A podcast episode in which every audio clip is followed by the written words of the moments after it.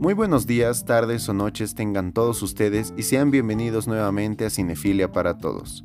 El día de hoy vamos con nuestro onceavo capítulo en nuestra serie La historia del cine. En este ahondaremos en un personaje muy curioso e incluso importante y por qué es tan importante este dentro del cine.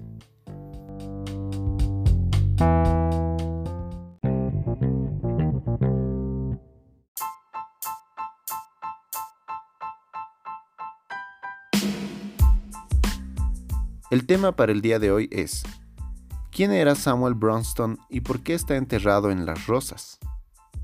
Empecemos.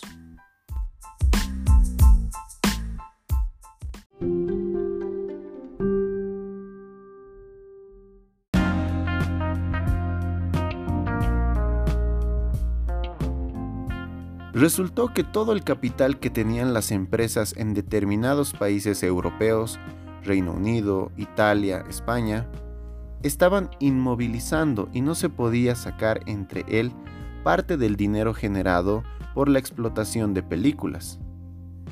En esa situación, la solución que encontraron las productoras hollywoodenses fue trasladarse a Europa a producir películas norteamericanas, para hacer uso de esa liquidez serían las llamadas Runaway Productions y se extenderían en España hasta 1971, año en el que se filmó Nicolás y Alejandra.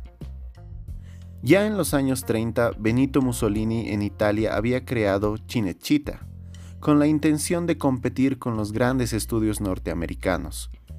Durante años lo consiguió y a dichos estudios se les denominó el Hollywood del Tíber.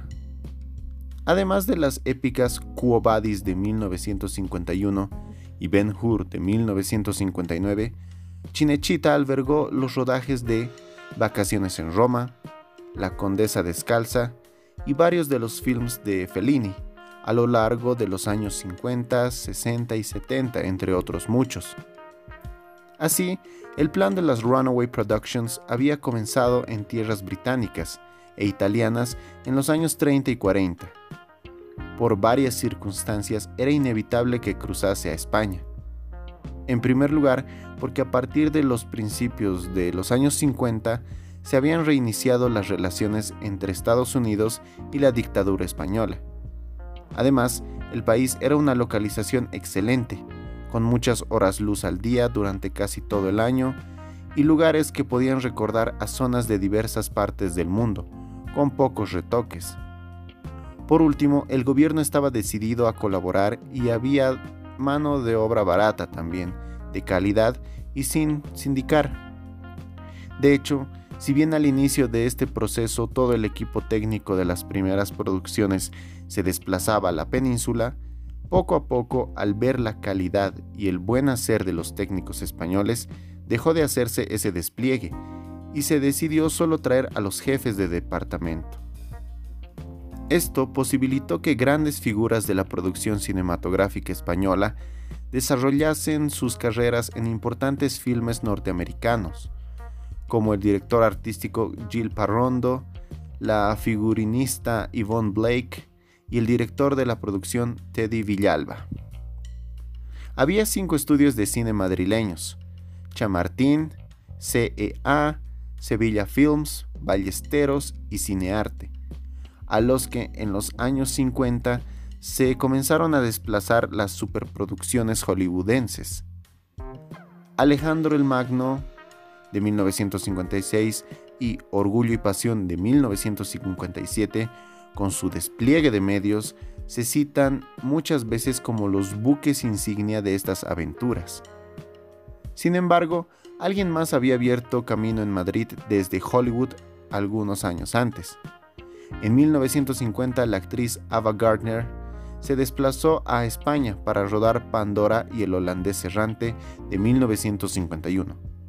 Gardner se enamoró del país y decidió quedarse a vivir en la capital. No es moco de pavo este dato, pues la presencia de Ava Gardner en España duró más de 10 años, además de generar mucha expectación.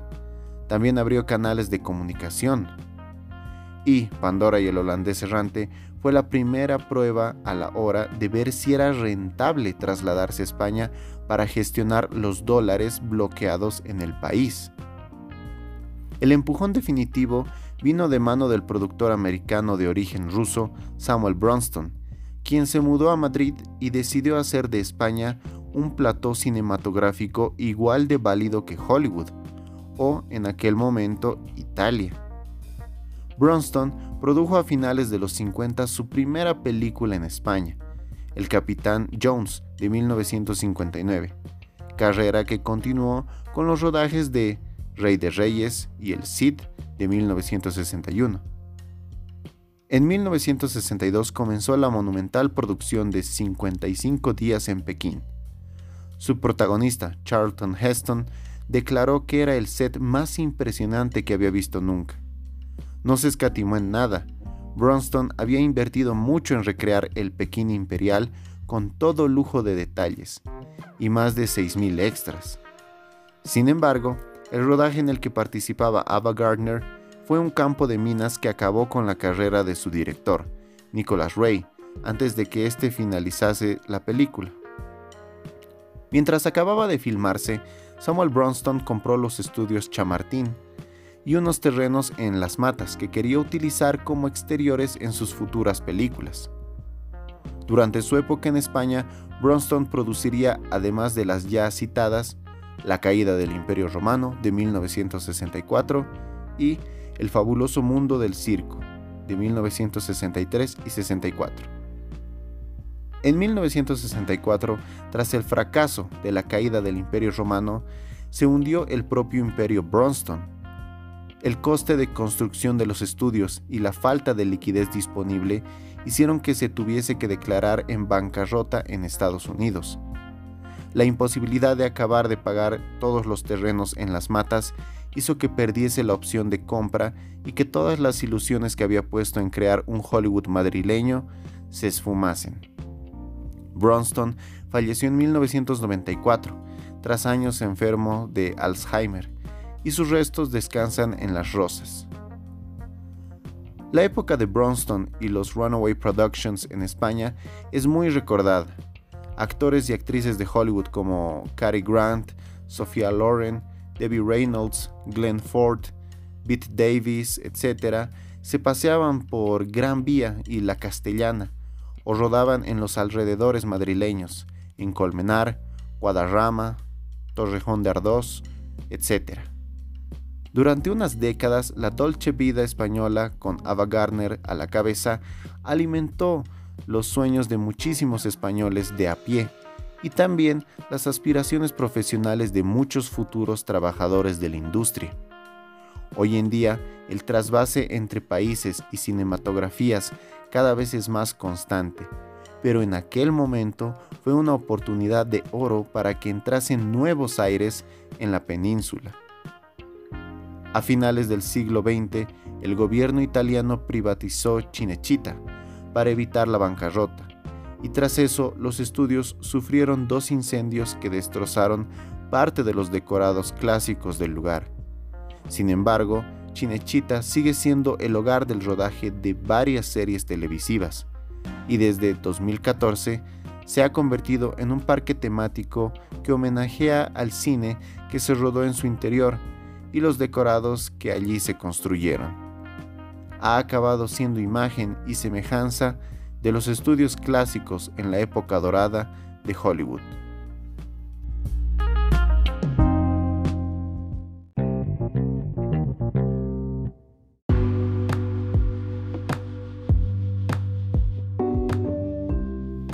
Y con esto hemos terminado nuestro onceavo capítulo del día de hoy, en nuestra serie La historia del cine. Pero lo importante ahora es conocer su opinión y trasladarnos nuevamente de países en países para conocer su opinión acerca de España dentro del campo de la imitación del modelo norteamericano de producciones cinematográficas. O sea, cómo España logró imitar a Estados Unidos en cierto punto y qué tan viable o incluso propenso al éxito hubiera sido tener un segundo Hollywood en tierras madrileñas. Sin más que agregar, yo me despido de ustedes, no sin antes desearles un excelente día, tarde o noche. Mi nombre es Antonio Mendoza y esto fue Cinefilia para Todos. Gracias.